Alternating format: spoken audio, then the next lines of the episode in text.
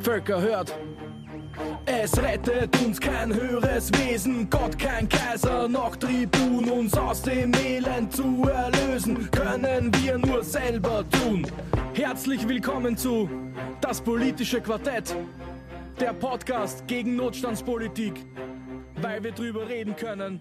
Ehrliche Fragen, ehrliche Antworten. Herzlich willkommen zum politischen Quartett, dem Podcast von uns Sozialdemokratinnen und Gewerkschafterinnen gegen Notstandspolitik. Wir beschäftigen uns heute mit einem Thema, das vielleicht manche in den letzten Wochen durchaus in den Medien wahrgenommen haben. Interessanterweise gibt es so einen Bereich der österreichischen Arbeitslandschaft, wo immer jahrelang gesagt worden ist, die werden nie streiken, da wird nie irgendwas passieren. Das ist der Sozialbereich, der Gesundheitsbereich, die Erwachsenenbildung, die Elementarpädagogik, um das in der ganzen Breite abzufassen. Und das Interessante ist, die größten Streiks seit dem Eisenbahner Streik irgendwie vor mittlerweile bald 20 Jahren hat der SVÖ-Kollektivvertrag zusammengebracht. So sind wir auch gut versammelt heute, weil wir haben auch eine Kollegin aus der Elementarpädagogik da, die in den letzten Wochen bei der Organisation von einer Reihe von tollen Aktionen dabei war, wo vor 2 Jahren das noch fast unvorstellbar war. Und an den Mikrofonen für euch sind heute Isabel, Karin und Franz und Axel. Ja, wie gesagt, irgendwie, ich glaube, das aktuellste Thema, weil zum Beispiel unsere Kollektivvertragsverhandlungen im SVÖ werden erst im Herbst wieder sein, aber wenn wir uns jetzt schon darauf vorbereiten, in den letzten Monaten hat es mehrere große Protestaktionen gegeben in der Elementarpädagogik. Für diejenigen, die diesen Begriff noch nicht kennen, das ist das, was man volkstümlich noch immer Kindergarten und Krabbelstuben nennt. Also die Pädagogik, die in Wirklichkeit vor der Volksschule stattfindet oder wie man eigentlich zumindest unter Expertinnen weiß, die wichtigste aller Bildungseinrichtungen, aber wenn sie weder so finanziert ist, noch wenn sie so wahrgenommen wird in unserer Gesellschaft. Karin, wie ist es dazu gekommen, dass in euch einem Bereich, wo man sich wirklich vor 2 Jahren noch überhaupt nicht vorstellen können hätte, dass außer Betriebsrätinnen irgendwie auf die Straßen geht, dass auf einmal so ein Riesendampf drinnen ist. Ich war ja immer solidarisch auf eure Demos und ich habe das als unheimlich kämpferisch und kraftvoll erlebt irgendwie. Also in die letzten 2 Jahren, vielleicht war Pandemie ein Teil davon, weiß ich nicht, wirst uns du besser erklären, ist offensichtlich was passiert bei euren Beschäftigten. Was war das? Das ist auf einmal aus den braven Tanten, wie sie so gerne genannt werden, klassenkämpferische Menschen gemacht. Ja, ich muss ja nun dazu sagen, lustigerweise, wir hätten ja schon vor über 2 Jahren gestreikt. Also die Betriebsversammlungen im öffentlichen Raum, die waren ja schon vor Corona geplant. Ja. Und zwar deswegen, weil es einfach eben irgendwie wirklich ausgereizt war, eben dieses Ganze, wir protestieren außerhalb der Arbeitszeit, wir gehen in Verhandlungen und hören, wie wichtig wir sind und dass wir bei der nächsten Reform ganz sicher mitgedacht werden, um dann einfach irgendwie bei der nächsten Reform nichts weiter wie eine Arbeitsverdichtung abzufangen. Ja. Also von daher ist es dann so gewesen, dass eigentlich in dem Moment, ja, wo die Pandemie über uns hereingebrochen ist, eigentlich wir relativ kurzfristig dann die Betriebsversammlungen absagen mussten, weil sie halt einfach ein paar Betriebsrätinnen angesichts dessen, dass man das noch nicht wirklich gescheit einordnen können hat, was ist das, wie gefährlich ist das und, ja, eben natürlich nicht drüber traut haben und eben Angst gehabt haben, dass sie halt einfach eben irgendwie ihre Kolleginnen gefährden, wenn wir eine große öffentliche gemeinsame Versammlung machen. Und dadurch hat sich das Ganze eigentlich dann eben irgendwie nach hinten verlagert. Dazu gekommen ist es, weil wir Betriebsrätinnen angefangen haben, uns in Wien von den privaten Trägern eben zu vernetzen. Ja. Dazu muss man sagen, es sind in Wien über 70% der Kindergärten eben in privater Hand. Angefangen von Kinderfreunde über St. Niklas Stiftung, Kinder in Wien, Diakonie Bildung, Vorkindergärten, kleine Strukturen wie mein Verein, Studentinnenkinder. Und. Ja. Das heißt eben irgendwie überwiegend großer Teil. Ja.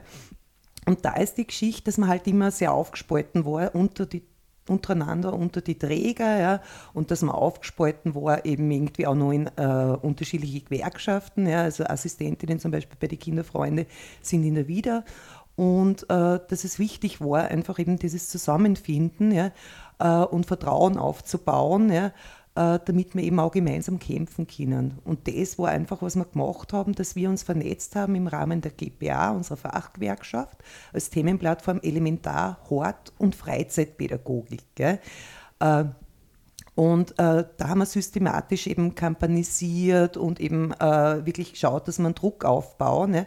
Und es hat einfach ein paar Jahre dauert in Wirklichkeit, bis wir dann endlich so weit waren, weil wir halt auch wirklich einen schlechten Organisierungsgrad haben, weil wir so winzig Teil sind, auch in unserer großen Fachgewerkschaft, weil man einfach diese Aufgespaltenheit der Vergangenheit überwinden hat müssen, bis wir so weit waren, dass wirklich eben die Betriebsrätinnen das Vertrauen gehabt haben, dass wir erfolgreich miteinander kämpfen können, dass es einfach der Stimmung in der Basis wirklich entspricht. Ja.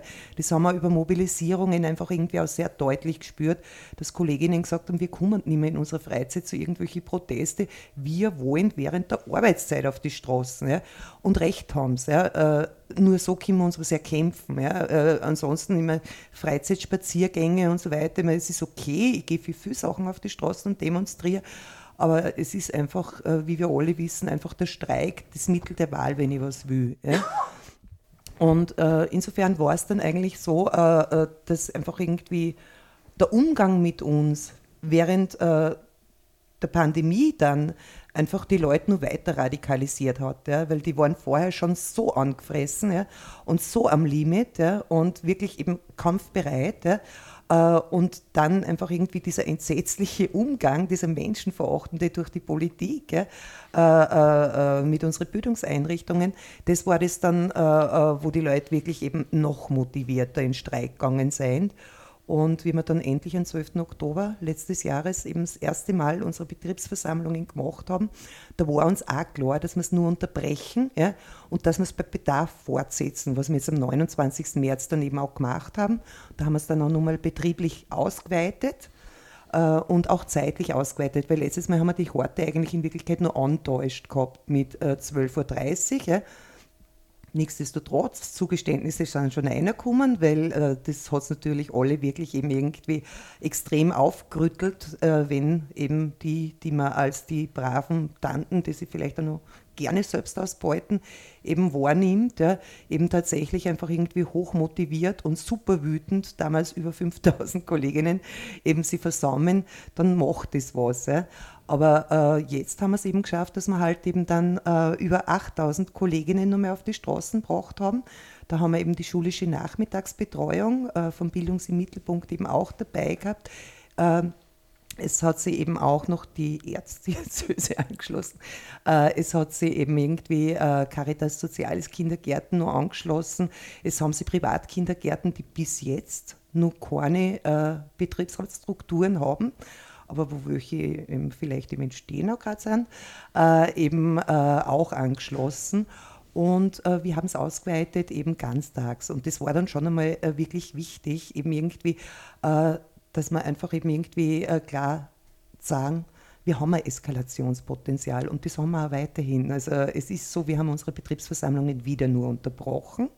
Jetzt sind die 15a-Vereinbarungen, die anstehen, weil die laufen aus im August und da geht es um die Finanzierung vom Bund an die Länder für unseren Bereich, weil bei uns gibt es ja die Länderzuständigkeit, ja, aber der Bund muss eben die Mittel zur Verfügung stellen und da geht es eben darum, ob man das eben irgendwie auch in Qualität umlegt. Ja? Weil dass es einfach viel mehr Qualität, mehr Geld braucht, das ist vollkommen klar. Ja?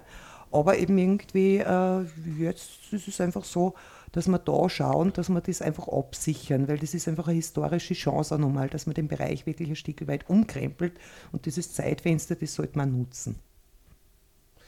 Ich denke mal, ihr habt ja in Wirklichkeit eine enorme gesellschaftliche Macht, wenn wir uns überlegen, wenn wirklich, sollten alle Kindergärten zugesperrt sein, im Rahmen eines Streiks. Das heißt, es können hunderttausende Leute in Österreich nicht arbeiten gehen. Das heißt, diese hunderttausenden Leute können alle mit Fug und Recht, im Paragraph 8.3 Angestelltengesetz oder eine analoge Bestimmung im allgemeinen bürgerlichen Gesetzbuch für die Leute, die sozialversicherungsrechtlich Arbeiter, Arbeiterinnen sind, können in der Firma anrufen und sagen, du Chef, ich kann heute nicht hackeln, du musst mir aber trotzdem Arbeitszeit schreiben, weil sogenannter höherer Grund irgendwie, für den ich selber nichts kann irgendwie und ich traue mir ja fast meinen Hintern drauf zu wetten irgendwie, wenn 1 Million Leute ein paar Tage lang nicht arbeiten gingen irgendwie und die Verluste beim Kapital zum Arbeiten anfangen, dass nachher der Obermacker von der industriellen Vereinigung und der Obermacker von der Wirtschaftskammer bei egal wem, wer gerade Bundeskanzler oder Finanzminister ist und anrufen wird und sagt, bitte gib die depperten Weiber ihre Milliarde, die es haben wollen, weil wir haben jetzt schon 3 Milliarden verloren und das kostet uns viel mehr. Das ist einfach eine gesellschaftliche Macht, die genutzt wird. Ja. Und noch spannender dazu natürlich, werden wir im Gesundheitsbereich, Sozialbereich, Elementarpädagogik, Erwachsenenbildung gleichzeitig zutragen, weil dann steht wahrscheinlich tatsächlich das halbe Land still. Ich glaube, das ist urwichtig, weil ich glaube, wir haben jetzt gerade in der Pandemie erkannt, wer systemrelevant ist und wer nicht. Ja? Und das sind Frauen, das sind migrantische Leute, das sind Leute eben genau in die Bereiche, ja? Weil bei uns heißt systemrelevant, unterbezahlt und schlechte Rahmenbedingungen. Ja? Und ich denke mir einfach irgendwie, wenn man da das Bewusstsein entwickeln kann, ja, wo die eigene Macht eben auch liegt, weil wir haben es jetzt sehr deutlich gesehen, was ist wichtig und was ist in Wirklichkeit gar nicht so wichtig, ja, dann kann da extrem viel weitergehen. Also da kannst du wirklich umkrempeln, ja, und die Prioritäten anders setzen.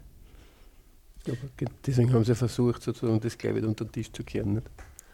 Ja. Diese Erkenntnis, was wichtig ist. Nicht? Ja. Ja. Probieren können sie viel.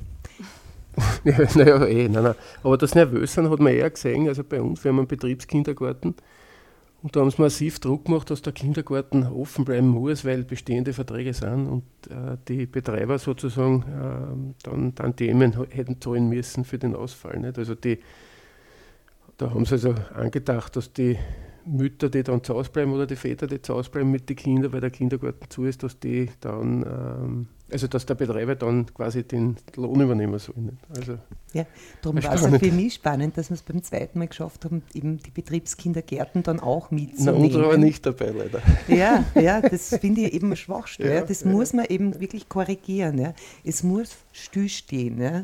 Aber ich denke mir im Wesentlichen, es war ein irrsinniger, wichtiger Erfolg.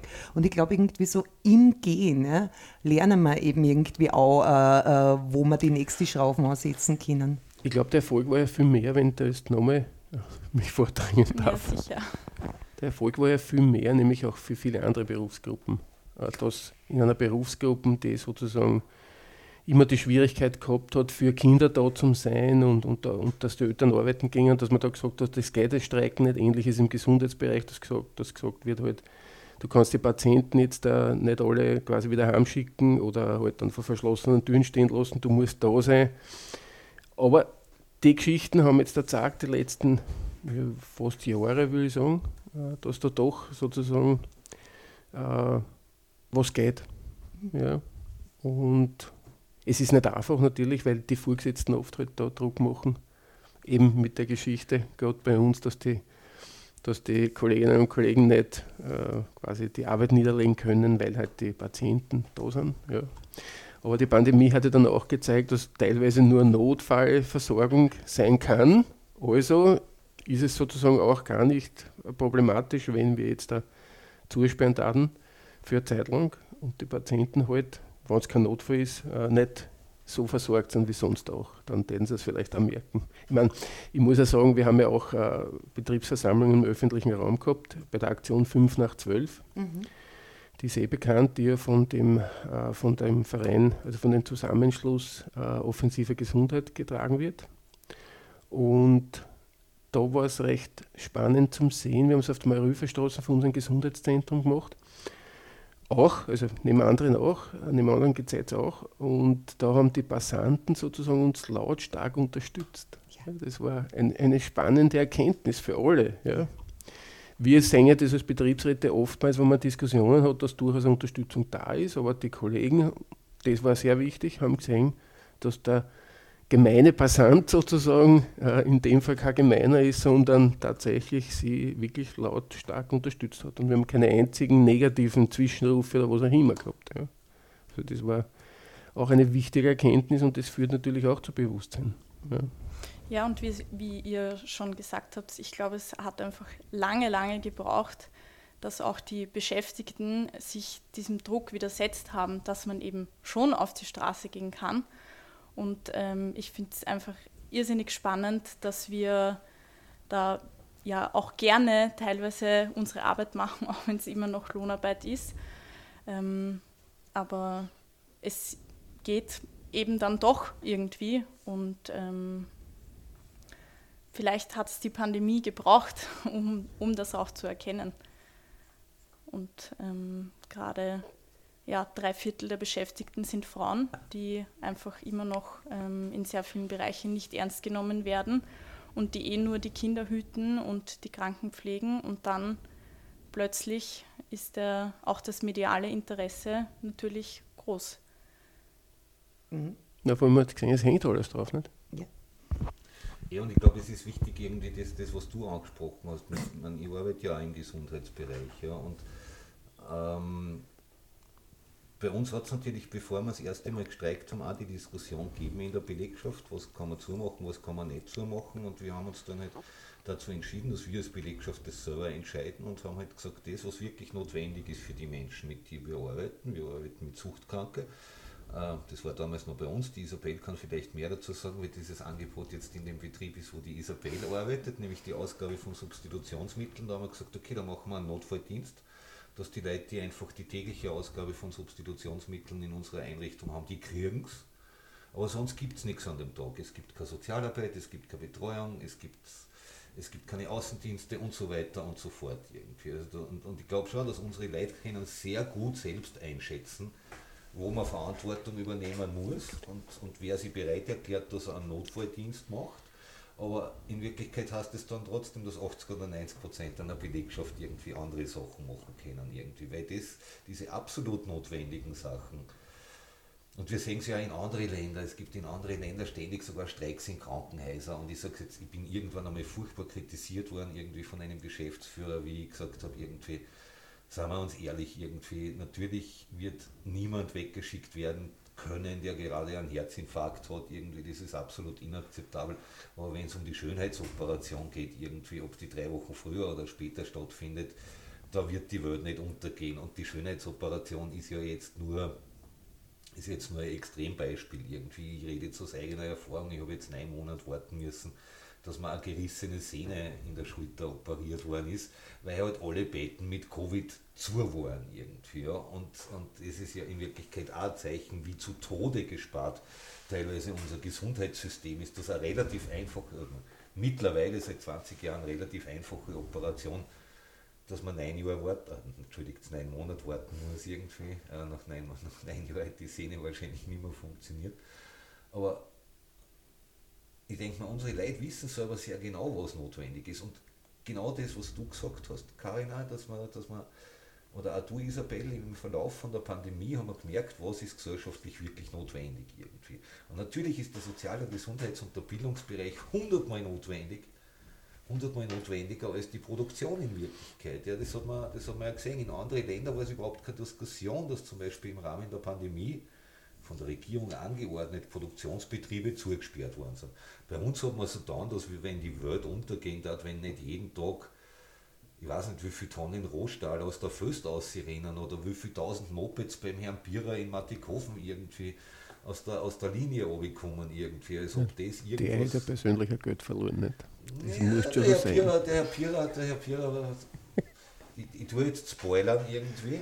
Unser nächster Podcast wird sich um das Thema, wer profitiert von Kriegen und Krisen, drehen. Und der Herr Pierer hat ja in Wirklichkeit mehr Geld von der Regierung gekriegt, wie er verloren hat durch die Pandemie irgendwie. Also die Verlierer der Pandemie sitzen hier an diesem Podcast tatsächlich. Jetzt nicht, weil unsere Arbeitsbedingungen schlechter geworden sind, aber sie sind noch anstrengender geworden irgendwie. Das heißt, für die gleiche Kohle hackeln wir noch mehr und haben noch mehr Belastung irgendwie, wie wir eh schon vorher viel zu viel gehabt haben irgendwie, und momentan ist es ja absehbar irgendwie, dass es gibt momentan eine Massenflucht zum Beispiel aus dem Pflegeberuf irgendwie. Ich kenne einen Betrieb in Wien, wo kurz vor dem letzten Sommer 300 Pflegekräfte in einem einzigen Monat gekündigt haben. Ja, die wollten überleben. Ich kenne einen Betrieb in Niederösterreich, die haben gleichzeitig 700 Pflegekräfte gesucht. Das heißt, als Pflegekraft kannst du hingehen und alles irgendwie. Und die Regierung ist deppert genauso wie die Geschäftsführung draufgekommen, hey, geben wir die Leute gescheitere Arbeitsbedingungen, geben wir ihnen kürzere Arbeitszeiten, geben wir ihnen die Möglichkeit, dass sie sich für diese enorme Belastung, die mit vielen unserer Berufsgruppen in unserem Arbeitsbereich verbunden ist, dass sie sich wieder gescheit erholen können durch eine Arbeitszeitverkürzung, durch mehr Urlaub etc. pp. Dass man nicht reich wird im Sozialbereich, im Bildungsbereich, das wissen wir alle irgendwie. Die meisten von uns gehen nicht arbeiten, weil sie glauben, sie werden irgendwann 17 Eigentumswohnungen haben und sie das nebenbei von ihrem Gehalt ersparen. Ja? Natürlich wollen sie gut von ihrem Geld leben können, das ist ja überhaupt nicht übertrieben. Aber im Endeffekt ist die meisten von unseren Leuten sind ganz andere Themen viel wichtiger irgendwie, wie ein höheres Einkommen. Und das sind Sachen, an die man vielleicht Schrauben, an die man drehen könnte tatsächlich irgendwie. Ja, und das Traurige ist ja, am Anfang der Pandemie wurde noch laut applaudiert für die SystemerhalterInnen. Und 2 Wochen später hat sich niemand mehr daran erinnern können. Ja, das, echt? Also ganz ehrlich, ich kann seither die ganze Zeit einkaufen gehen mit dem Applaus irgendwie. Ich gehe zum Biller, sage der Kassierin, buchen Sie mir bitte irgendwie 1 Minute Applaus ab. Naja, jetzt mit der Inflation müsste der Applaus aber länger dauern. Also jetzt müsste es schon knapp werden. Ist nichts mehr über. 1 Minute 10 abbuchen für den gleichen Einkauf. Wobei, es gibt 2 Sachen, die ich differenzieren möchte. Ja. Das eine, das ist, dass ganz normale Leute, eben selber Hackler, eben großteils applaudiert haben, weil die sehr wohl verstanden haben, was da geleistet wird. Ja. Und das andere, das ist einfach, dass die Regierung versucht hat, so zu tun, als würden wir alle im gleichen Boot sitzen. Ja? Und das hat mich so unheimlich angekotzt. Ja? Also dieses, wir alle sind Team Österreich, oder? Weil das haben wir nicht. Ja? Weil irgendwie der Geschleckte mit der 600-Euro-Frisur der Kanzler war, ja? Der hat ganz genau gar nichts mit mir oder irgendeinem Hackler gemeinsam. Ja? Und ich glaube einfach eben irgendwie insofern, ist die eine Geschichte eben die Leute, die applaudieren, wenn ihr Betriebsversammlungen oder Proteste eben irgendwie abhaltet auf der Straße, wie du gerade vorher geschildert hast, ja, wo die Leute eben die Solidarität von der Bevölkerung spüren, ja, eben eine gute Erfahrung, die Kolleginnen machen. Ja. Und zum anderen ist es einfach so, dass natürlich genau das, ja, was du gerade beschrieben hast, dass einfach die Leute aus die wichtigsten Berufe, die unsere Gesellschaft einfach so hat und braucht, eben flüchten, ja, weil sie Rahmenbedingungen nicht mehr packen. Ja. Und ich kenne das selber. Ja. Meine Mutter ist leider zu Beginn der Pandemie eben verstorben, ja. Aber die war vorher eben auch in einem Pflegeheim, weil sie ihr Gesundheitszustand nicht mehr anders erlaubt hat, dass man sie selber pflegen. Und da ist einfach die Situation, da gibt es Pfleger, die sind jünger wie ich, ja, und die schauen fertig aus, die können nicht mehr aufrecht gehen. Ja. Da gibt es Leute, die sind in Pension gegangen, ja, und sind kurz danach verstorben. Ja. Und ich denke mir einfach, wenn du Arbeitsbedingungen hast, ja, die dich wirklich mehr oder weniger zum Krüppel machen, ja, dann musst du rennen, solange du noch kannst. Ja. Dann musst du raus aus dem Job, ja, wenn dich der Job so krank macht. Ja. Und die wissen schon lange, ja, in Wirklichkeit, ja, dass zu diesen Arbeitsbedingungen einfach niemanden finden werden, der diesen Job auf Dauer machen wird. Ja. Das ist irgendwie nicht etwas, was man seit gestern weiß. Ja. Und ich frage mich, worauf warten wir? Ja. Warten wir darauf, dass man dann einfach irgendwann einmal eben irgendwie, weiß ich nicht, irgendwie mit einem Lohndumping eben irgendwie die Menschen, die aus irgendwelchen Ländern flüchten müssen, ja, weil eben Krieg ist, weil Klimazerstörung vorherrscht etc., man dann einfach zu Dumpingpreisen einsetzen kann, also Stichwort 24-Stunden-Pflege auch, ja, ich denke mir einfach eben irgendwie, es ist ein total, wirklich von Grund auf perverses System, mit dem wir es da zu tun haben, ja, und ich glaube schon, dass es eigentlich unheimlich viel Solidarität in der Bevölkerung gibt, ja, und wenn wir eben wirklich was verändern wollen, dann müssen wir das erstreiken, erkämpfen. Ja? Ansonsten wird es nicht gehen. Ja? Wir müssen keine Imagekampagnen machen, weil die Leute wissen ganz genau, was wir leisten. Wir müssen keine Anwerbeversuche machen und neue Ausbildungsoffensive. Es ist in unserem Bereich irgendwie sehr beliebt, ja? Weil wir hätten genug Leute. Ja? Nur es gingen dann nach der Ausbildung nur 60% in den Beruf, ja, und dann flüchten binnen 2 Jahren wieder 60% eben aus dem Beruf raus, ja, weil sie nicht packen. Ja, weil all das, was du klassisch gelernt hast in deiner Ausbildung, du in der Praxis nicht anwenden kannst, wenn du mehr oder weniger wie ein Hirtenhund, ja, als Pädagogin mit 25 Kindern in der Gruppe stehst. Ja. Das ist vollkommen naheliegend, dass da jeder Mensch irgendwann einmal verzweifelt, ja, und sich überlegt, ja, wie schaut denn das aus mit der individuellen individuellen Förderung. Ja? Wie kann ich denn die Kinder, die unterschiedliche Rucksackerl haben, unterschiedliche Alter haben, unterschiedliche Interessen haben, unterschiedliche Bedürfnisse haben, wie soll ich das decken können? Ja?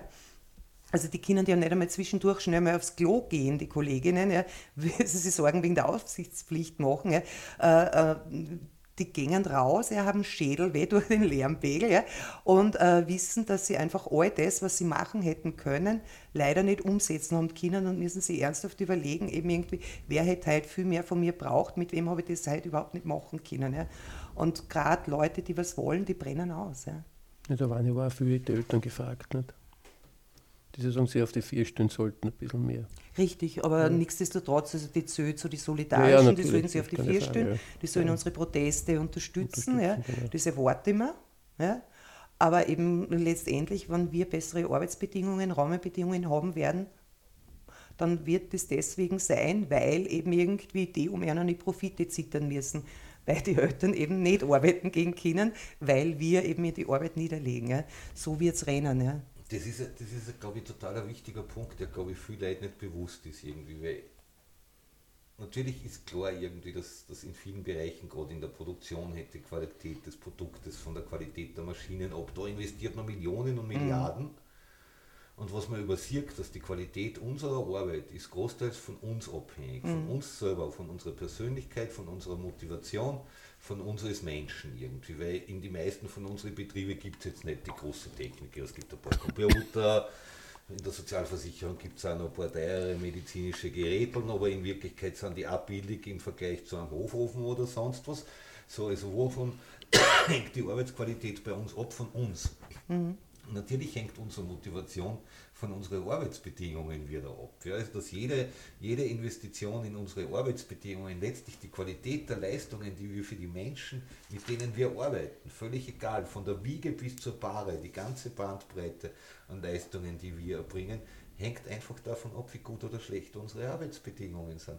Und natürlich gibt es da... Also zumindest die Gesellschaft müsste eigentlich ein Interesse haben, irgendwie das vom frisch geborenen Kind bis zu dem Menschen, der meinetwegen in einer Hospizbegleitung ist und ganz kurz vorm Sterben ist, irgendwie so die Qualität der Arbeit, die mit ihm geleistet wird, so gut und so menschlich wie möglich ist irgendwie. Aber momentan gibt es halt permanent nach wie vor die Betriebswirtschaftlichung unserer Arbeit. Ja, wir reden ja in manchen Bereichen schon von Produkten, im Sozialbereich von Kunden, so wie wenn die Menschen einfach gehen konnten irgendwie. Es gibt nach wie vor einen Haufen Bereiche, da gibt's Monopole, das ist einfach eine Realität und ich finde das gar nicht unbedingt negativ, ja. Aber wenn es ein Monopol gibt, dann ist es halt nicht so, dass irgendwer sein Geld nehmen kann und zu wem anderen gehen, wie bei einem Fotogeschäft, wo er nicht die Kamera kriegt, die er sich eigentlich kaufen will, sondern unsere Leute sind abhängig von uns irgendwie, die haben teilweise überhaupt keine Wahlmöglichkeit, geschweige denn, dass sie eine andere oder bessere Betreuung selber finanzieren konnten. Das ist ja nicht die Realität. Damit werden vollkommen falsche Bilder geschaffen und Illusionen. Ja? Ich meine, gerade bei euch, Franzi, irgendwie, jetzt gibt's eine Sozialversicherung. Ich kann ja noch nicht einmal mehr in ein anderes Bundesland ziehen, irgendwie in meiner Illusion. Das heißt schon, ja, aber ich habe nicht mehr andere Leistungen bei der Gebietskrankenkasse X wie bei der Gebietskrankenkasse Y. Ne? Noch nicht einmal diese Wahlmöglichkeit habe ich mir irgendwie seit Schwarz-Blau. Das war ja übrigens auch eine Demo, wo wir gemeinsam waren, wie, ich weiß nicht mehr wie viele tausend Leute wir waren, vor der Zentrale von der jetzigen ÖGK am Wienerberg, wo wir gesagt haben, hey Leute, legt uns am Arsch irgendwie mit eurer... mit unserer Enteignung. Weil in Wirklichkeit sind ja wir Versicherten enteignet worden. Jetzt entscheiden die... Es gibt diesen Begriff irgendwie von der Selbstverwaltung, ich nenne es ja nur mehr Fremdverwaltung. In Wirklichkeit wird unser Geld, das wir für unsere soziale Vorsorge in die Sozialversicherungen einzahlen, wird von den Kapitalisten verwaltet und die entscheiden darüber, was wir mit unserem eigenen Geld wieder kriegen. Was ist denn der nächste Schritt? Der nächste logische Schritt war eigentlich, dass mein Chef darüber entscheidet, wie ich mein Nettoeinkommen ausgeben darf. Das ist ja in Wirklichkeit die gleiche Logik. Ja? Na, das passiert ja auch nicht. Das ist ja jetzt dann nicht nur, es entscheiden andere, wie du dein Gehalt ausgeben musst, nicht? Weil sozusagen die Preisgestaltung ja woanders liegt, nicht in deinen Händen. Deswegen ist ja das bis zu einem gewissen Grad schon so. Also das sagt uns doch die Politik, wir brauchen ja nur in unsere Erdbeeren Kartoffeln anbauen, dann löst sich das Problem von selber. Genau. Ja, Gemüse aber am Balkon. Die Frage ist für mich ja auch irgendwie, wie tritt man dem entgegen? Ja? Und ich muss ganz ehrlich sagen, irgendwie war es selten so angefressen und ich bin begeisterte Gewerkschafterin, ja, auf die Gewerkschaften, wie sie halt einfach eben nicht gestreikt haben, anlässlich vom Schwarz-Blau-Einführung des 12-Stunden-Arbeitstags, ja, anlässlich eben von unserer Enteignung im Gesundheitsbereich und. Ja. Und ich denke mir einfach irgendwie, es kehren für mich eben irgendwie immer zwei Sachen zusammen. Ja. Weil der Klassenkampf von oben, der wird sehr wohl massiv geführt in Österreich und das seit Ewigkeiten schon. Ja. Die Frage ist, wird er richtig von unten beantwortet, ja, weil wer nicht kämpft, der kann gar nicht gewinnen. Ja. Und da muss man sagen, irgendwie, das war einfach für mich auch alles einfach so eine symbolische Geschichte. Ja. Eben irgendwie, dann mobilisiert man halt irgendwie so ein bisschen, aber ehrlich gekämpft worden ist nicht. Ja. Und das, glaube ich, ist einfach für mich so eine Situation, ja, wo ich mir wünsche, dass es einfach wirklich eben irgendwie engagierte Betriebsrätinnen und Betriebsräte gibt, die von unten einfach auch aufwirbeln, ja, und die einfach auch nicht zulassen, ja, dass man eben irgendwie immer sie entweder mit Peanuts zufrieden gibt oder dann einfach serviert, eben irgendwie, wir haben ihnen nur einen kleinen Finger gegeben und sie wollten die ganze Hand, ja, und. Ja. Also das ist für mich einfach auch so diese Sache, einfach irgendwie, wie beantworte ich solche Angriffe. Ja. Und da habe ich das Gefühl gehabt, einfach irgendwie, das ist nicht die Gewerkschaft, die ich will. Ja. Nein, ich denke, ich bin ja im Verhandlungsteam vom SVÖ-Kollektivvertrag, also vom großen Verhandlungsteam, vom größten Kollektivvertrag im privaten Sozial- und Gesundheitsbereich, und da haben wir ja auch jahrelang die Diskussionen geführt, können wir überhaupt streiken, bis wir mal so weit waren, dass wir angefangen haben und plötzlich haben alle gesehen, es geht eh. Ja, es ist halt auch noch kein flächendeckender Streik, wo 100% streiken, aber muss das immer das Ziel sein irgendwie. Ich denke mal, in andere Länder werden oft Sachen Generalstreik genannt, wo man bei uns noch Betriebsversammlung dazu sagt irgendwie. Ja, und Du hast vorher gesagt, Karin, wir lernen im Vorwärtsgehen, ja, und das ist genau der Punkt, irgendwie vielleicht eine kurze historische Reminiszenz, 2 Tage nach dem Tod von Willi Resetaritz, ja. Der Satz stammt ja eigentlich aus meiner persönlichen Meinung nach einer seiner größten musikalischen Leistungen gemeinsam mit den Schmetterlingen aus der Proletenpassion, ja, das ist einfach die Geschichte der Arbeiterinnenbewegung, dass wenn einmal was verloren gegangen ist, dann muss man das erst ganz mühsam wieder erlernen. Ja? Und jetzt müssen wir halt mühsam wieder erlernen, dass Streiken, dass Klassenkampf Alltag sein muss, weil sonst wären wir nur angeschissen von oben in Wirklichkeit. Im SWÖ-Kollektivvertrag ist es mittlerweile keine Diskussion mehr, da ist eigentlich klar, nächste Verhandlungsrunde passt, es wird einen Streik geben, das braucht man gar nicht mehr groß diskutieren. Die Frage ist nur mehr, wann und wie lang und wie argumentieren wir den irgendwie. Und es ist ja tatsächlich so, dass das ja also dass das wirklich ein außergewöhnliches Ereignis ist. Das ist für Österreich so wie ein Tsunami in andere Länder irgendwie. Wenn wir ankündigen, wir streiken irgendwie, dann stehen dann alle Medien hechelnd da irgendwie und lechzen nach Interviews. Ja? Ja. Also die sind geil drauf, weil das so was Außergewöhnliches ist. Und sicherlich auch, weil ein Stück weit praktisch jeder Mensch, egal ob er in den Medien arbeitet oder woanders, aber jeder Mensch in diesem Land hat irgendwo eine persönliche Beziehung zu unserem Arbeitsbereich. Wurscht, ob es ein Kind im Kindergarten ist, eine pflegebedürftige Tante, ja. ob es der Kollege ist, der ein Alkoholproblem hat, ob es ein Verwandter ist, der irgendeine Behinderung hat und. Es gibt ja hunderte andere Beispiele auch irgendwie. Ja? Ja. Also jeder, selbst wenn man selber nicht direkt, was ich aber auch bestreite, weil zumindest mit dem Gesundheitssystem hat eigentlich jeder persönlichen Kontakt, weil es gibt wahrscheinlich kein Prozent von Menschen in diesem Land, das nicht mindestens einmal im Jahr beim Arzt ist. Ja. Außer Herbert Kegel, der hat so ein gutes Gesundheitssystem. Naja, aber der kann sich selber behandeln mit diesem Wundermittel. Genau, mit der Wurmkur. Es stimmt tatsächlich. Ich muss jetzt eine Lanze für Herbert Kegel brechen. Ivermectin hilft tatsächlich gegen Covid. Aber in Mengen, ja, wo es dann Ivermectin stirbt. Das ist das Problem daran. Aber ich sehe das im Fall von Kegel jetzt nicht so als Problem. Es stimmt tatsächlich, dass Ivermectin gegen Covid hilft. Leider ist die Dosis so hoch, dass man dann tot ist. Aber das sind halt die Realitäten irgendwie. Ne? Eigentlich wollte ich aber was anderes sagen. Ich wollte auf die Proletenpassion zurückkommen. Ich glaube tatsächlich, dass man vieles wieder lernen kann und dass gerade unser Arbeitsbereich in der großen Bandbreite, wie ich es eingangs geschildert habe, gerade dabei ist, diese Dinge wieder zu lernen. Unsere Kolleginnen reicht. Du hast vorher gesagt, Isabel, unsere Leute machen die Arbeit gern. Ja, aber nicht zu allen Bedingungen irgendwie. Ja, das ist, wir haben in unserem Bereich, also sozialen Gesundheitsbereich an dieser Schnittstelle, wo wir uns bewegen, da gibt es noch nicht so diese Massenflucht aus dem Beruf wie in Kindergärten oder in der Pflege. Unsere Leute sagen, sie wollen das machen und kämpfen gleichzeitig dafür, dass die Arbeitsbedingungen besser werden, dass auch ihre Arbeit besser wird, dass auch ihre Leistung besser wird. Das heißt, wir führen ja eigentlich einen Kampf nicht nur für uns, wir führen einen Kampf für die Menschen, mit denen wir arbeiten, und wir führen insofern einen Kampf für die ganze Gesellschaft.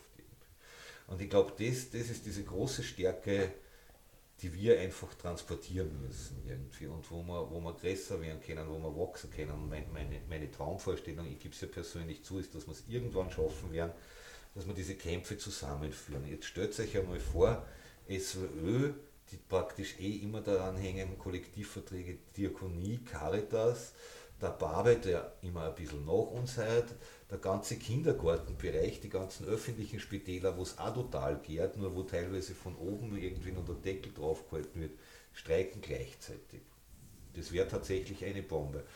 Und wenn wir im Vorwärtsgehen lernen, dann heißt es aber auch, dass sie daraus unsere Gesellschaften, dass sie dadurch unsere Gewerkschaften verändert werden. Ja, wir in Wien zum Beispiel haben als Wirtschaftsbereich 17, das ist eben dieses Gremium, das für Kollektivverträge verantwortlich ist, haben wir schon die Position, dass wir sagen, wir wollen Urabstimmungen über Kollektivvertragsabschlüsse, was in anderen Ländern komplett noch normal ist irgendwie.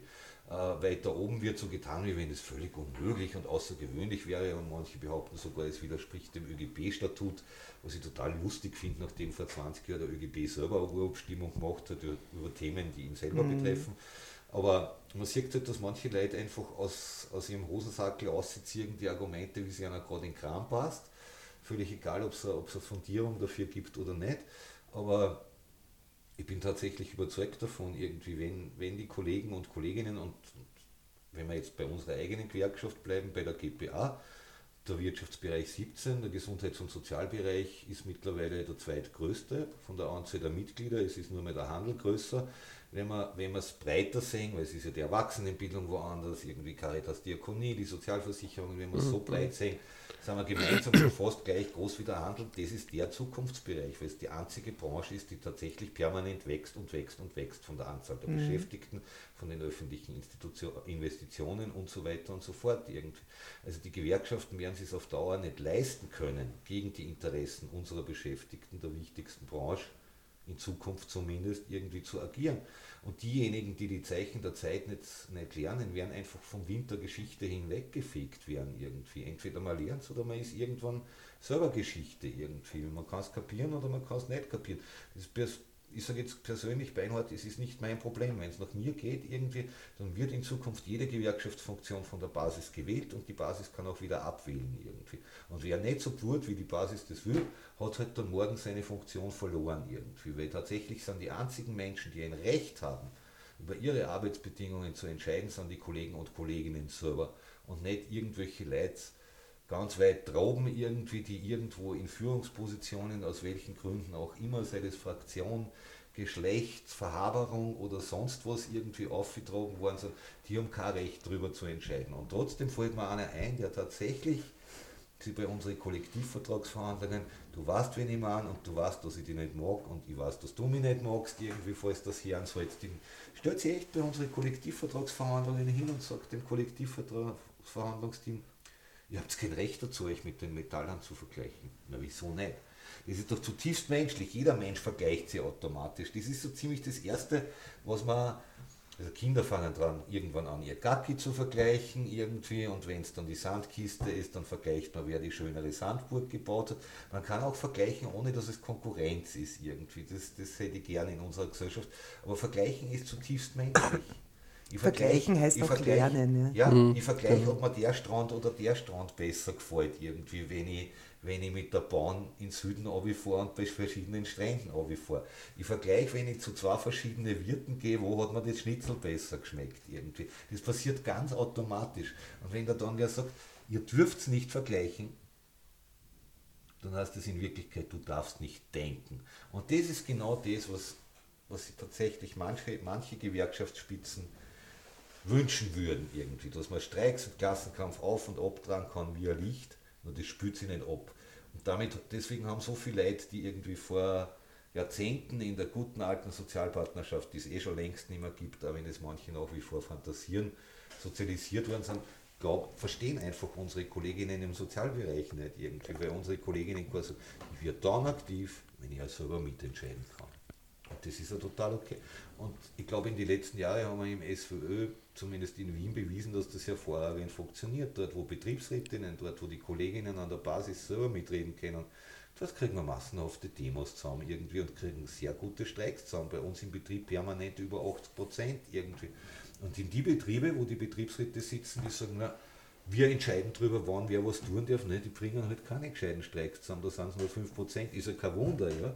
Ich riskiere auch nicht meinen Job, wenn ich nicht weiß, für was und warum ich das tue, das will ich schon selber entscheiden. Ja. Bei uns im Betrieb zum Beispiel ist völlig klar, natürlich tritt ich in meiner, als Gewerkschaftsfunktionär tritt ich für einen Streik ein, aber ich kann in der Gewerkschaft nicht im Vorhinein garantieren, dass die Belegschaft, die ich vertreten darf, streiken wird. Sondern da gibt es eine Betriebsversammlung, da diskutieren wir das. Ich gebe zu, das ist bei uns eine ziemlich kurze Diskussion, weil unsere Belegschaft irgendwie sehr streikaffin ist. Aber nichtsdestotrotz, selbst wenn es eine Formalität ist, weil ich mir sicher bin, dass unsere Belegschaft wieder so entscheiden wird, es geht darum, dass sie gefragt wird und dass wir gemeinsam darüber abstimmen. Und wenn es dann 3 Leute gibt, die sich enthalten oder die dagegen stimmen, dann ist das legitim. Ja, so funktioniert Demokratie. Ja. Und ich glaube, du kannst als Betriebsrat oder als Betriebsrätin auch nur in dem Sinn agieren, wenn du irgendwie ein bisschen Ahnung hast, wie eigentlich auch die Stimmung im Team ist, ja, und die Kollegen. Ja. Weil wenn ich halt einfach irgendwie allein im Hinterzimmer sitze, ja, und überhaupt keine Ahnung habe, eben irgendwie... wo brennt es unter die Fingernägel, wie ist die Stimmung, ja, wie ist die Situation, ja, dann kann ich mich natürlich sehr gut verkalkulieren. Ja. Und ich glaube, dass es einfach wirklich wichtig ist, dass wir einfach Betriebsrätinnen und Betriebsräte haben, ja, die einfach eben irgendwie diesen besonderen Schutz, den das Gesetz gibt, da in Anspruch nimmt. Ja. Also, dass man da einfach auch irgendwie jede Harmoniesucht einfach auch überwindet. Ja. Weil du musst schon schauen, dass du nicht die Politik der verbrannten Erde betreibst, dass du überhaupt kein Gesprächsklima oder sowas mehr hast. Ja. Also das überhaupt nicht. Ja. Aber das, was ich meine, das ist einfach eben irgendwie, würden wir nicht genau wissen, ja, wie kampfbereit unsere Leute sind. Ja. Müssen wir uns auch überlegen, eben irgendwie, was trauen wir uns zu und was trauen wir uns nicht zu. Ja. Weil würden wir heute eben irgendwie rausgehen und ein Zeichen der Schwäche setzen, würde das Gegenüber, ja, sehr gut verstehen und genau da eben auch reinhauen. Ja. Und genau deswegen war es für uns so, also wichtig, dass wir unsere Aufgespaltenheit aus der Vergangenheit überwinden, bevor wir gemeinsam einfach wirklich offensiv in einen Kampf ziehen. Ja. Und das ist es einfach auch irgendwie, wo ich denke, dass es wirklich einfach auch notwendig und sinnvoll ist, eben die Kooperation immer weiter auszubauen und Vertrauensebenen zu haben, ja, damit man halt einfach auch wirklich erfolgreich gemeinsam kämpfen kann. Ja? Weil das Kämpfen selber hat ja keinen Selbstzweck, wir wollen ja was erreichen. Ja? Und von daher, glaube ich, geht es einfach darum, dass man einfach wirklich eben irgendwie da einfach auch systematisch einfach irgendwie ein Ohr einfach bei den Leuten hat, ja? Und dass man da einfach auch argumentiert, ja? Und dass man da einfach auch dran ist. Ja? Und so kann das dann einfach auch was werden. Ja. Und in dem Moment, wo ich halt einfach in irgendwelche Hinterzimmer sitze, ja, oder einfach irgendwie ein gut bezahlter Funktionär irgendwo bin, ja, und überhaupt keine Ahnung habe, wie die Lebensrealität der Leute ist, die vertreten sollte, ja, und einfach eben irgendwie in den Dilemma steckt, dass ich vielleicht einfach auch nur im Aufsichtsrat bei XY bin, ja, oder eine größere Perversion noch einfach irgendwie... teilweise halt einfach auch irgendwie dann Arbeitgeberperspektive auch noch drinnen habe, ja, obwohl ich eigentlich die Arbeitnehmerinnen vertreten soll. Also es ist gerade irgendwie so bei öffentlichen Einrichtungen eben so. Ja. Da denke ich mir einfach eben irgendwie, da wird es einfach oft sehr widersprüchlich. Ja. Und von daher glaube ich, dass einfach irrsinnig viel damit steht und fällt, ob wir gute Betriebsrätinnen haben. Die Arbeitsbedingungen sind natürlich... das Wichtigste, braucht man nicht reden. Nicht? Die Frage ist, was sind die Leute gewohnt? Das hat vorher der Axel ein bisschen, oder nicht nur ein bisschen, sondern ausführlicher gesagt. Was haben wir aus der mittlerweile schon längeren Vergangenheit sozusagen erfahren und wie sind wir geprägt worden? Und das halt leider noch immer nach. Nicht? Deswegen habe ich vorher gesagt, ganz wichtig, dass ihr das gemacht habt. Es hat unseren gezeigt, dass es da was anderes auch noch gibt. Mhm. Ja.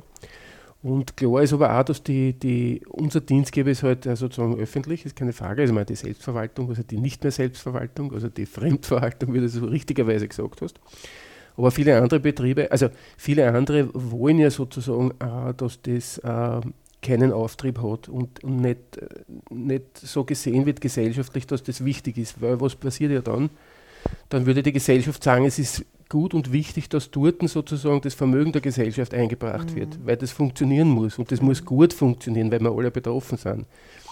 Der Schluss, der damit zusammenhängt, ist sozusagen, dass Kapital und Gewinne einfach nicht mehr so gemacht werden können und die Anhäufung von Kapital auch nicht mehr so stattfindet. Das heißt, du würdest nicht nur, sondern aufzeigen, als Mensch, dass dir was anderes wichtig ist als Gesellschaft, sondern du würdest auch denen, die jetzt sozusagen die Herrschaft über die anderen alle haben, auch über den öffentlichen Bereich und das halt dem nur das zugestehen, was sie wollen, die würden natürlich alle lang wissen, sie müssen was angeben. Mhm, genau. Und deswegen ist es auch problematisch und leider, und jetzt sind wir wieder bei dem, was ich gemeint habe, das haben wir mitgenommen, das ist noch immer drinnen ein bisschen bei vielen, auch in der Gewerkschaftsbewegung oftmals, die sozusagen da ein bisschen mitspielen im Sinne von Ausgleich, so das Harmoniebedürfnis und wir erreichen ja mehr, wenn wir sozusagen nicht immer streiten, dann bis zu einem gewissen Grad ist das richtig, nur glaube ich, die Zeit ist schon länger vorbei und das haben wir noch nicht ganz, in manchen Bereichen, in vielen schon, ihr seid ein super Beispiel und bei uns ist es jetzt auch, aber schlussendlich auch nur deswegen, muss ich auch ganz klar sagen, weil die neuen Herren in der österreichischen Gesundheitskasse denkbar schlecht sind. Ja. Ja, aus welchem Grund auch immer. Ich glaube nicht, dass sie zu blöd sind, sondern ich denke mal, es ist was anderes dahinter, eine andere Interessenslage dahinter, die halt nicht so offensichtlich gespielt wird, aber wenn die industrielle Vereinigung sozusagen da die Hand drauf hat, dann weiß man wo es hingehen soll. Ja? Aber die Kollegen sehen sozusagen auch erst durch diese Geschichte, dass da offensichtlich andere Interessen dahinter sind und das gar nicht interessant ist, ob jetzt das gute Arbeitsbedingungen sind oder nicht. Das ist einer, ich will nicht sagen wurscht, weil sie brauchen es ja doch nur die Kollegen, aber in Wirklichkeit ist es halt, ja, nicht die oberste Priorität. Genau, nicht die oberste Priorität, weil eben andere Interessen vorherrschen. Deswegen die Geschichte der ÖGK, dass das so gekommen ist, ist für die Geschichte, dass man die Leute sensibilisieren kann und Bewusstseinsbildung machen kann, ganz in einer anderen Form, als es bis jetzt gegangen ist, muss ich leider jetzt zugeben, eine ganz eine gute Geschichte. Also es gibt uns die Möglichkeit, da besser zu agieren als Betriebsrat. Mhm. Ja, das muss ich jetzt leider auch sagen.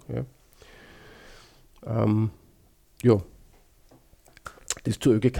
Ja. Also da gab es ja, ich darf das glaube ich im Podcast gar nicht alles sagen, nicht, was ich gerne sagen darf. Ja. Das macht schon. Ich glaube, was es einfach auch braucht, ist in der Gesellschaft auch ein Verständnis dafür, dass wir höchst professionell arbeiten, dass eine Ausbildung hinter dem steht, was wir tun, dass wir nicht nur mit Kindern spielen und Plastilinfiguren machen und dass wir als SozialarbeiterInnen nicht nur mit Menschen reden und Kaffee trinken, und dass es total legitim ist, dass wir bessere Arbeitsbedingungen fordern. Und auch wenn wir vermeintlich mit Menschen arbeiten, die den Konzernen keinen Profit bringen. Aber unsere Arbeit ist unverzichtbar für alle, auch für die großen Konzerne. Ja, du hast vollkommen recht. Ja. Und ich denke mir eben irgendwie, das, was wichtig ist, das ist einfach auch, dass wir daran denken, eben, dass die Mehrheit der Menschen sehr schnell verstehen, ja, und sehr gut verstehen den Wert von Bildung, Gesundheit, Sozialem. Ja. Ich glaube, dass es einfach irgendwie tatsächlich einfach eben irgendwie was ist, was man versucht halt einfach eben irgendwie zuzudecken, eben damit hier eben Kolleginnen eben den Eindruck haben, schade, die Leute verstehen es noch nicht. Ja. Ich kenne das einfach irgendwie aus denen, die uns immer bremsen wollten, eben irgendwie ihre Argumentationsraus, ja, sozusagen irgendwie, naja, aber den Eltern ist ja wurscht, solange die Kinder einfach eben irgendwie mehr oder weniger gesund zurückgeben werden. Und das stimmt für mich, für die allermeisten Eltern gar nicht. Ja. Eltern wollen im wirklich überwiegenden Großteil einfach das Bestmöglichste für ihr Kind. Ja. Und viele haben jetzt schon Sorge, weil wir so ein sozial selektives Bildungssystem haben, ja, wird's mein Kind backen und. Ja. Und von daher glaube ich einfach eben, da ist irrsinnig viel Solidarität da. Ja. Es ist einfach nur so, dass man versucht, das zuzudecken, damit die Leute einfach irgendwie so das Gefühl haben, sie sitzen alleine. Und wir sind nicht alleine, wir sind einfach kollektiv, glaube ich, wirklich irgendwie welche, die da extrem viel erreichen können und einfach aus dieser Corona-Krise eine gute Chance machen können als Systemrelevante. Ein Wort dazwischen, es beginnt für mich in vielen Orten zu glosen an. Ich denke mal, im positiven Sinn sollten wir das anfachen, dass es zu einem Feuer wird. Mhm. Oh ja. Jalawa. Es gibt so ein berühmtes Lied über die russische Revolution irgendwie, wo der Heizer an der Lokomotive eigentlich dafür sorgt, dass die Revolution kurz nach dem Februar 1917 nach Russland zurückkommt. Jetzt sind wir vielleicht noch nicht bei der Revolution, aber das Orge ist ja irgendwie, wir erleben permanent Klassenkampf von oben. Die Kapitalisten sagen es total offen irgendwie. Ja? Und viele unserer Vertreter in der Arbeiterinnenbewegung dann noch immer so über den Klassenkampf was Böses war, nur so wie in der Bibel, das funktioniert nicht irgendwie. Wenn du dann auf die rechte Wand kriegst, hast du halt dann noch die linke hin, na klar, wirst du morgen längere Arbeitszeiten und weniger Kohle haben irgendwie für die Arbeit irgendwie. Also wenn du von oben bekämpft wirst, und das ist halt die Realität, den Klassenkampf von oben gibt es permanent irgendwie. Wir sollten halt wieder lernen, von unten zu antworten. Mhm. Allerdings sollten wir wieder lernen, von unten zu arbeiten, von unten zu antworten. Ich denke, wir können vielleicht nur einen kurzen Überblick tun. Es ist, glaube ich, relativ offensichtlich für alle Menschen, die öfter in die Medien schauen, wenn es einen Bereich gibt in der österreichischen Arbeitswelt, der momentan dazu bereit ist, für bessere Arbeitsbedingungen und damit auch für eine Veränderung der Gesellschaft zu kämpfen, dann ist es der Gesundheits-, der Sozial-, der Bildungsbereich im weitesten Sinn des Wortes irgendwie. Das haben wir in den letzten Jahren gesehen. Ich persönlich hoffe, dass das noch mehr wird. Ich würde mich unheimlich freuen irgendwie. Es sitzen heute ein paar Leute da, mit denen habe ich schon einige Kämpfe zusammen ausgefochten irgendwie. Mit anderen wird es hoffentlich irgendwie in einigen Monaten soweit sein, zumindest im Sinne des Kampfes, aber wenn wir politisch sonst sehr eng zusammenarbeiten.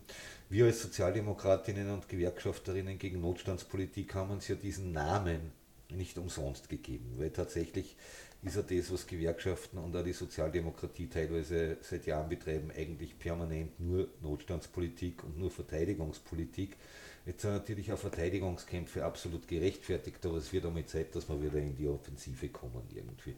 Weil die Illusion, dass es uns wirtschaftlich nur so gut geht wie in den Jahren 45 bis 72, das sollte eigentlich der letzte Sozialpartner schon kapiert haben, dass diese Zeiten vorbei sind. Es ist immer lustig, wenn Leute heute noch von der Sozialpartnerschaft reden und eigentlich damit das tun, was überall auf der Welt normal ist, nämlich ja, dass man auch als Gewerkschafter, als Betriebsrat irgendwie mit Chefs redet. Anders geht es halt nicht. Am Ende des Tages ist auch eine Lohnerhöhung irgendwie, findet am Gesprächstisch statt. Die Frage ist halt, was der Hintergrund ist irgendwie. Und dieser Hintergrund der Sozialpartnerschaft, den gibt es seit 25 Jahren nicht mehr. Die Paritätische Kommission für Lohn- und Preisfragen, wo Preise und Löhne in einem gewissen Ausmaß geregelt worden sind. Über 900 Preise zum Beispiel. Übrigens was man heute in Anbetracht dieser Mega-Inflation sehr gut brauchen könnten. Irgendwie wird es jetzt Mitte der 90er Jahre nicht geben, dass der Benzinpreis sich plötzlich nachdem ich kein Auto habe, um 70-80% erhöht hat irgendwie, sondern da hätte die Paritätische Kommission sofort gesagt, 10% und kein Groschen mehr. Das war noch im Schilling-Zeitalter, egal. Wie auch immer, wir als Sozialdemokratinnen und Gewerkschafterinnen werden probieren, unseren kleinen Beitrag dazu leisten, irgendwie, dass die österreichische Arbeiterinnenklasse, die österreichische Arbeiterinnenbewegung, die übrigens eine große Tradition im Kämpfen hat, das wird erlernt, so gut wie wir das kennen haben in der Zwischenkriegszeit. Ich glaube, das wird uns alle helfen, das wird unser Leben verbessern. Wenn ihr euch einen kleinen Beitrag dazu leisten wollt, dann lade ich euch jetzt schon ein. Am 23. Juni wird in Wien quasi zur Vorbereitung auf die SVÖ-Kollektivvertragsverhandlungen eine Demonstration stattfinden. 15 Uhr vor dem Parlament. Wir werden für mehr Geld auf die Straßen gehen. Den Plan haben wir übrigens schon gehabt, bevor die Inflation so explodiert ist, weil unsere Kolleginnen haben sich alle definitiv mehr verdient. Und ich lade euch natürlich auch ein, dazu einen Beitrag dazu leisten, die Arbeiterinnenbewegung wieder ideologisch aufzurüsten, indem ihr unseren wunderbaren Podcast weiterverbreitet. Ihr findet den immer neu auf unserer Website, auf Widerstand.at, auf alle unsere Social Media, die ihr dort findet, auf Facebook selbstverständlich, in alle gängigen Podcatcher, wie diese Dinger heißen. Irgendwie, ich bin ja schon ein bisschen älter irgendwie und bin aufgewachsen in einer Zeit, wo es noch keine Podcasts gegeben. Wir haben noch Piratenradio gemacht und sind echt mit Sendern durch die Gegend gerannt, um Menschen unsere Texte irgendwie näher zu bringen, und haben uns nicht einfach wo gemütlich zusammensitzen können, und das war einen Tag später im Internet. Insofern ist es umso wichtiger, verbreitet sie bitte. Wenn ihr Ideen habt für Themen, schreibt es uns. Wenn ihr Kritiken habt, wenn ihr Ideen habt zu dem, was wir heute in dem Podcast oder in andere gesagt habt, schreibt uns einfach. kontakt@aufwiderstand.at ist unsere Adresse. Wir freuen uns über jeden, der uns hört, der uns weiterverbreitet. Und wie fast immer, das habe ich am Anfang unseren Gästen vergessen zu sagen, wir verabschieden uns immer gemeinsam mit einem kollektiven Auf Widerstand!